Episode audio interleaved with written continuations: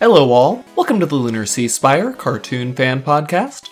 This is episode 333, and today we'll be talking about Castle Crawl from Glitch Techs. I'm GC13. And I'm David. So, we made it up to 333. Check the trips, baby. And we've made it to a, a complete uh, nostalgia grab here for the first time. It feels like Glitch Techs is really being explicit in its uh, referencing and homaging. So we get, you know, a, a mainly Castlevania episode. You know, throwing in the St- Stein in there, the Steen, but not not a very Wolfenstein adventure. I, I would say. No, this is this was actually the first episode that, or at least chronologically, the first episode that should have been telling me that Glitch Techs, as much as I love it and how much it loves gaming, it is primarily celebrating games I have never played. I have also not played any Castlevania game, which is just, you know, is it blasphemy? I don't know, but here we are, two two gamers that apparently haven't touched that much. You know, and I was a big Nintendo kid, but I was a N- Nintendo kid starting on Game Boy Advance, Wii era, and didn't have a GameCube. So like there were there were a, quite a lot of Castlevania games on both the Game Boy and the DS, but I I don't know. I you know I didn't have friends that played them. I don't know if those games were really targeted at people who were already really growing up with them back in the in the NES and Super NES days. And you know, I I had a large stint where I've played tons of the retro, you know, NES and Super NES games, and I even have those those little mini consoles uh, just for those, even though I could just emulate them. Nintendo, of course, though I don't emulate games. You didn't hear that from me. Yeah. But I've just not really touched the Castlevania games. I definitely understand the tropes. I definitely get the references. Heck, I've even watched gameplay. So when we had our villain throw out the phrase, "What is a mortal but a pile of Yeah. petty vanities?" That just I mean, everyone that was knows that ringing. name. yeah, like I, I I knew that quote. Of course, I don't actually know the actual quote. Like, what is a human but something? But I uh, but I recognized that it was a thing. What we need is we need a villain in a Glitch Techs episode that asks what can change the nature of a man. That would that would make me pop. Nothing is better than um, the worst villain dialogue in my mind. Always is time crisis. What does that guy say? That have you? Do you are you familiar with time crisis? No, no, I am not. It's mainly like I always experienced it in the arcades, and hold on, it just has the most amazing ending boss that I need to send you, but he just has the most hilarious, cringy dialogue. Anyway, I need to find his quote though, because he says something even worse than what is immortal, but uh, whatever. Anyway, But I will say this Castle Crawl is probably going to be the driving force when I finally buy Bloodstained Symphony of the Night. So they uh, they have that uh, sale to be credited with eventually when I get around to it. yeah, I also need to get around to that on the Switch. Although I heard it didn't perform very well on the Switch, like literal game performance wise, but What does? Literally, what does? Um, the Nintendo published games sometimes run There well. Sometimes. Anything made with the Switch's limitations in mind. Got it. So let's look at what actually occurs in this episode. uh, you know, five minutes in. So, you know, I was talking last week. Man, Five and Miko are really good at their jobs, despite being pretty new to this thing, and they continue to show that. Uh, You know, they're Oh, yeah. they're they're not the D team. I don't get it. Th- this episode alone should cement their position in the organization. Well, no. See, I think you're making the same mistake I made at first when he says, well, figuratively, you're the B team, but literally, you're the D team. Since Phil is such my spirit animal, I assumed that he was insulting them and saying that they're not even worthy of being called the B team. But no, like, literally, they are the fourth team to be sent to that house.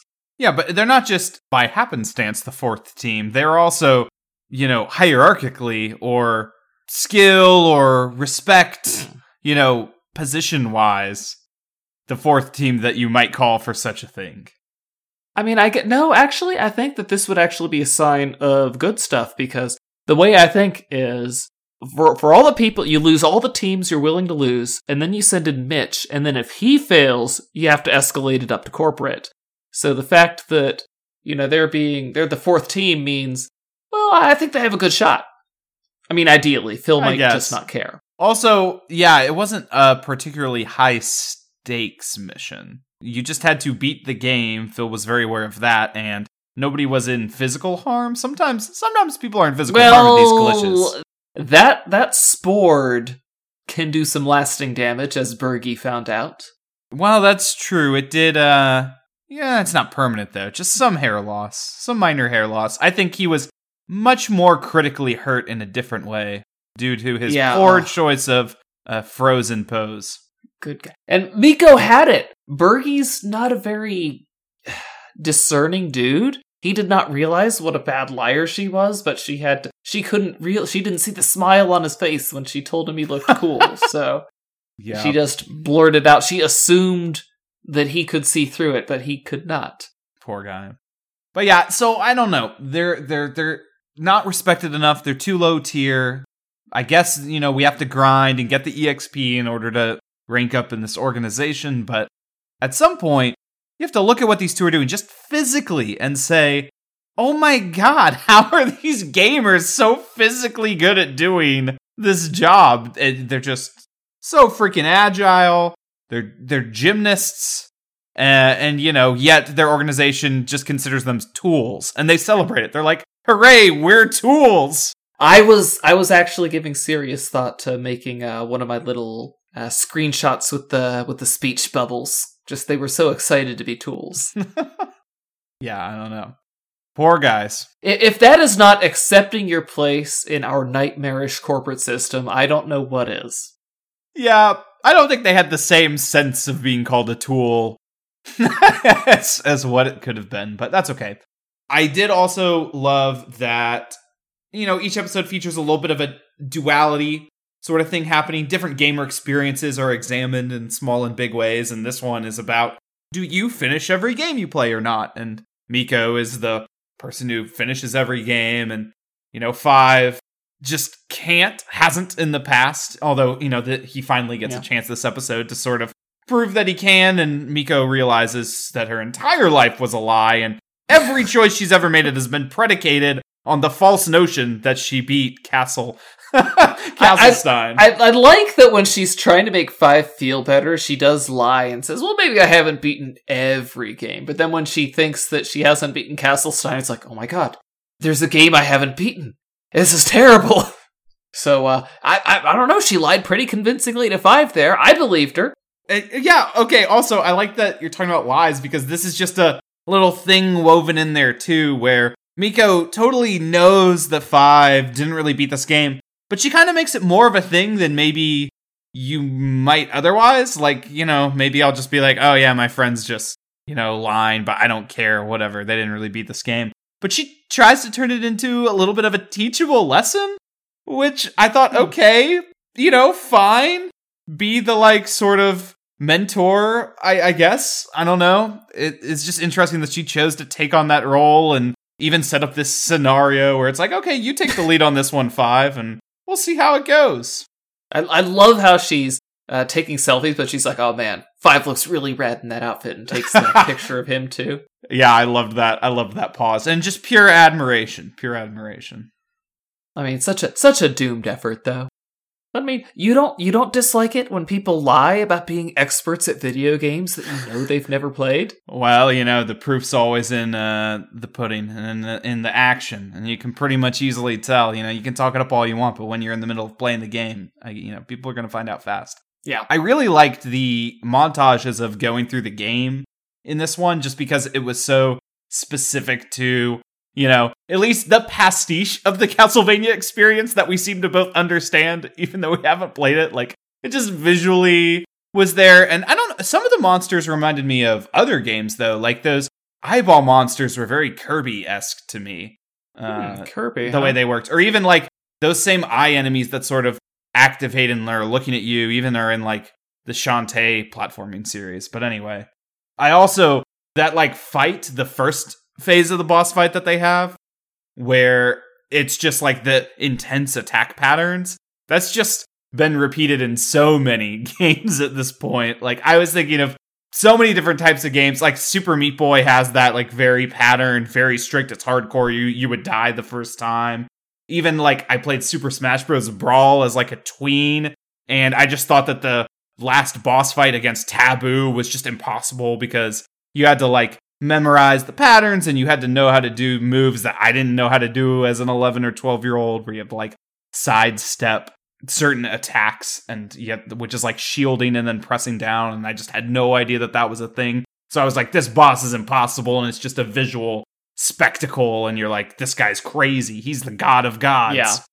I, I have trouble with any bosses that rely on you knowing the pattern. Like even even the boss for Freedom Planet, like it was Mm. embarrassing how many attempts it took me to clear him out. And I'm I'm certain as far as boss battles go, he's he's pretty mild. I'm I'm for the most part a Joe Rock kind of guy. You know, I just punch and I'll be fine. If, if I can't just punch and be fine, it's it's not going to be a good time. Well, there's something to that as well. Like, not that every boss should just be beatable with punches, but it's kind of like people who are really good at Dark Souls. It's not just about memorizing patterns. You're like, when you become learned at the game and you you understand the dodging and the attacking and everything, you it it's a little lame that you like. There's games where you just fight a boss and you just have to grind memory. Like also Sonic 3D Sonic games have this problem where they just expect you to fail levels over and over and over again until you just memorize what's going to happen because everything's happening so fast and that's sort of how like the Super Meat Boy, you know, final boss was. And, you know, just memorizing alone, I mean, it's just memorization. If I want to do that, I just play Simon Says and call it a day. So I think there's something to like learning gameplay and being in that. But, you know, patterns are just such a, you know, timeless part of gaming and maybe established by games like Castlevania. It's like uh in in my in my quest for a more hardcore style game like that like the kind Glitch Techs might idolize I finally happened upon BPM bullets per minute and that was the that was the one that really clicked with me and it's like ooh the I'm uh, I I haven't beaten it with the hardest character yet the one who you can't get hit at all or you lose the game but I've I've done well with everybody else and like it's night and day like me at the start versus me 15 Mhm. hours into the game or 15 after 15 hours of experience. Yeah. It also reminds me of like I feel like fighting there's certain um like hack and slash games that get this right. Like I think of the Bayonetta series and all the all the bosses have like, you know, distinct patterns and stuff, but in general, if you understand how they're telegraphing attacks, then you can generally approach fights and use the dodge mechanic to slow down time and then get your punches in and so you may like need to learn what some of the telegraphs are, but like a really good player could just come into a fight and they're going to do pretty good the first time. And then you're going to learn, you know, how to anticipate certain things, but your like skill actually carries through. But anyway, uh what's a, another amazing thing that this had was all the poorly uh written slash translated dialogue. Yes. yeah. Weird pluralization. oh yeah, there there were so many that I wish I had written them down, but yeah, he he has a lot where like he uses the wrong word. It's almost the right word. But they they did manage to they made sure to get if I fall, you may rise. Like that was the biggest clue and they made absolutely sure that was correct. I okay. Also, the phrase "negative time," like just that kind of BS, is like, is it a hint? Is this just crazy? I don't even know. I loved that, and it just is a very specific thing. And if not, you know, I haven't played Castlevania, but like experiencing the weird dialogue from games like Kingdom Hearts, it just took me took me to that. And like, I didn't play Kingdom Hearts three, but I watched a lot of the story content of that, and it just had that vibe of like, what is this ridiculous terminology? How could I ever like exist in this world and understand it? It's so beautiful. I mean, isn't with Kingdom Hearts the problem that you need to constantly refer to the glossary so you know what word what the words mean? You you need to constantly refer to the past 20 games to understand literally even one scene. like you just could be completely lost. And also there's probably clones and shadow clones of the characters in multiple dimensions. It's like the worst kind of comic book storyline. yes. There was also on display here the the the true final boss required certain items that you may or may not have collected. Yes. Good thing that 5 uh, was a collector. I mean, it's it's always best to be a hoarder in old school video games. There there are so many things where you'll be rewarded for having one specific random item, and if there's no penalty for keeping something in your inventory, why toss it, you know? Yeah, except oh, I mean, so they could have attacked the statue and won no matter what, I guess with any item, but But they would have to jump there. uh, that bent sword, the bent sword, they needed that to even activate the second phase. That is 100% mandatory to get the second half of the game. You're right. That's why you always hold on to everything. No, it's terrible. Like when Paper Mario Sticker Star came out, it had those like required, or maybe it was either Sticker Star or Color But those Splash. were limited use items. With uh, with these with these weapons, you only lose them if you destroy them. Well, they were limited use, but I think it was Color Splash had you had to you could enter boss fights and you needed a special card in order to beat the boss. And if you didn't have the card, you would just lose the boss fight, which was stupid. so stupid. And I was a Wii U owner with just about every Nintendo published Wii U game, and I did not buy Color Splash because of the ridiculousness of that. But, you know, I don't think Castlevania ever did that. I think it was interesting that they threw it in here. They were clearly trying to give a lesson for, you know, hey, five, you know, what he's doing is a good thing. And that's fine, but I think that definitely shows that Glitch Techs is not just prioritizing being 100% accurate just for the sake of copying something, right? They are still like TV and cartoon logic sometimes takes precedent over precedence over video game logic. And again, it's no this that's video game logic. Like hold on to everything. If you have in- unlimited inventory, there's no reason to trash an item. True, but it's terrible game design. but maybe, you know, maybe that's the point of Castle Stein. It's evil game design. Right. I do wonder if the magnetic gauntlets were actually a rare drop, or if they only dropped very rarely if you did not already have that sword in your inventory. Yeah, I don't know. Food for thought. Also, a game where like truly random items drop like that, but it's a platformer? I don't think I've ever or not a platformer, but a Metroidvania. Yeah, you know. I don't think I've ever played a Metroidvania like that. Unless, I mean, there's, I guess, well, can you even have a Metroidvania esque roguelike? That seems like you can't. The whole point of roguelike would be that there isn't, you know, blocks of progression.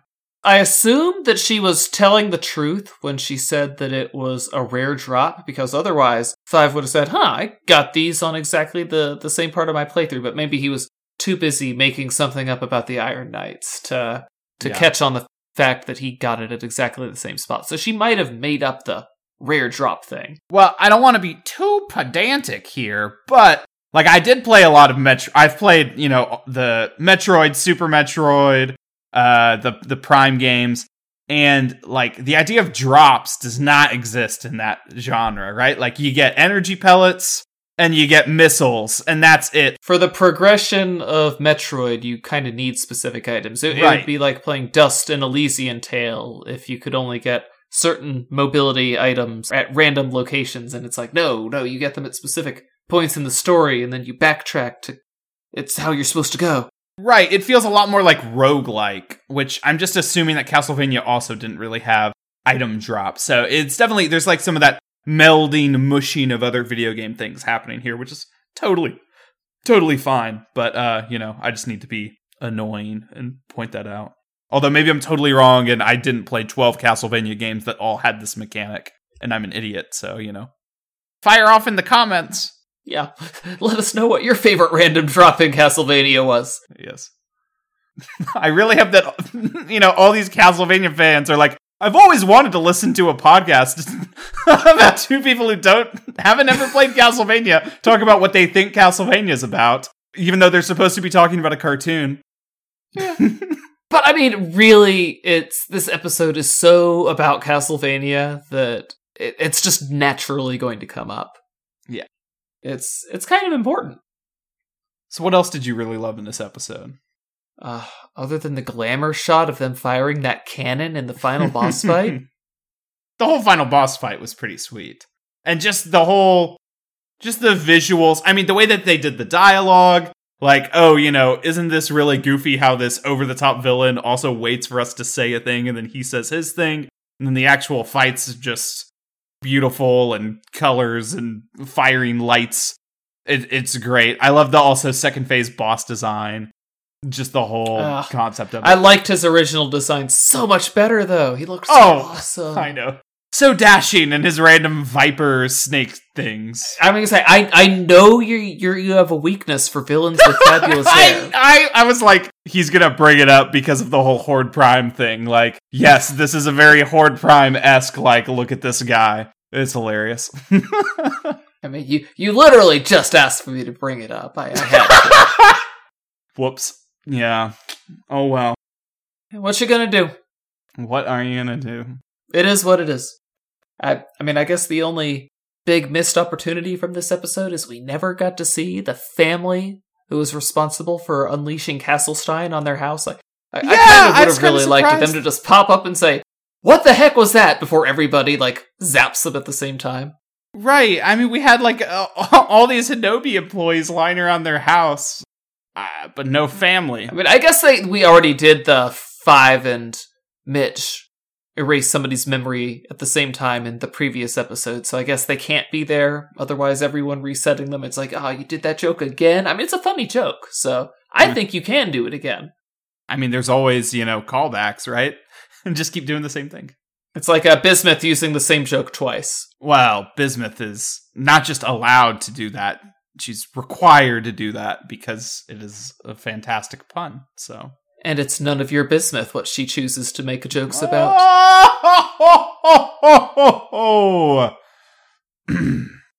Anyway, guys, that's been us on Castle Crawl. Join us next week. Until then, I'm GC13. and I'm David. What is a podcast but a pile of five star reviews on Apple Podcasts? Maybe you could add to that pile. Please review our podcast on iTunes. Later, everybody.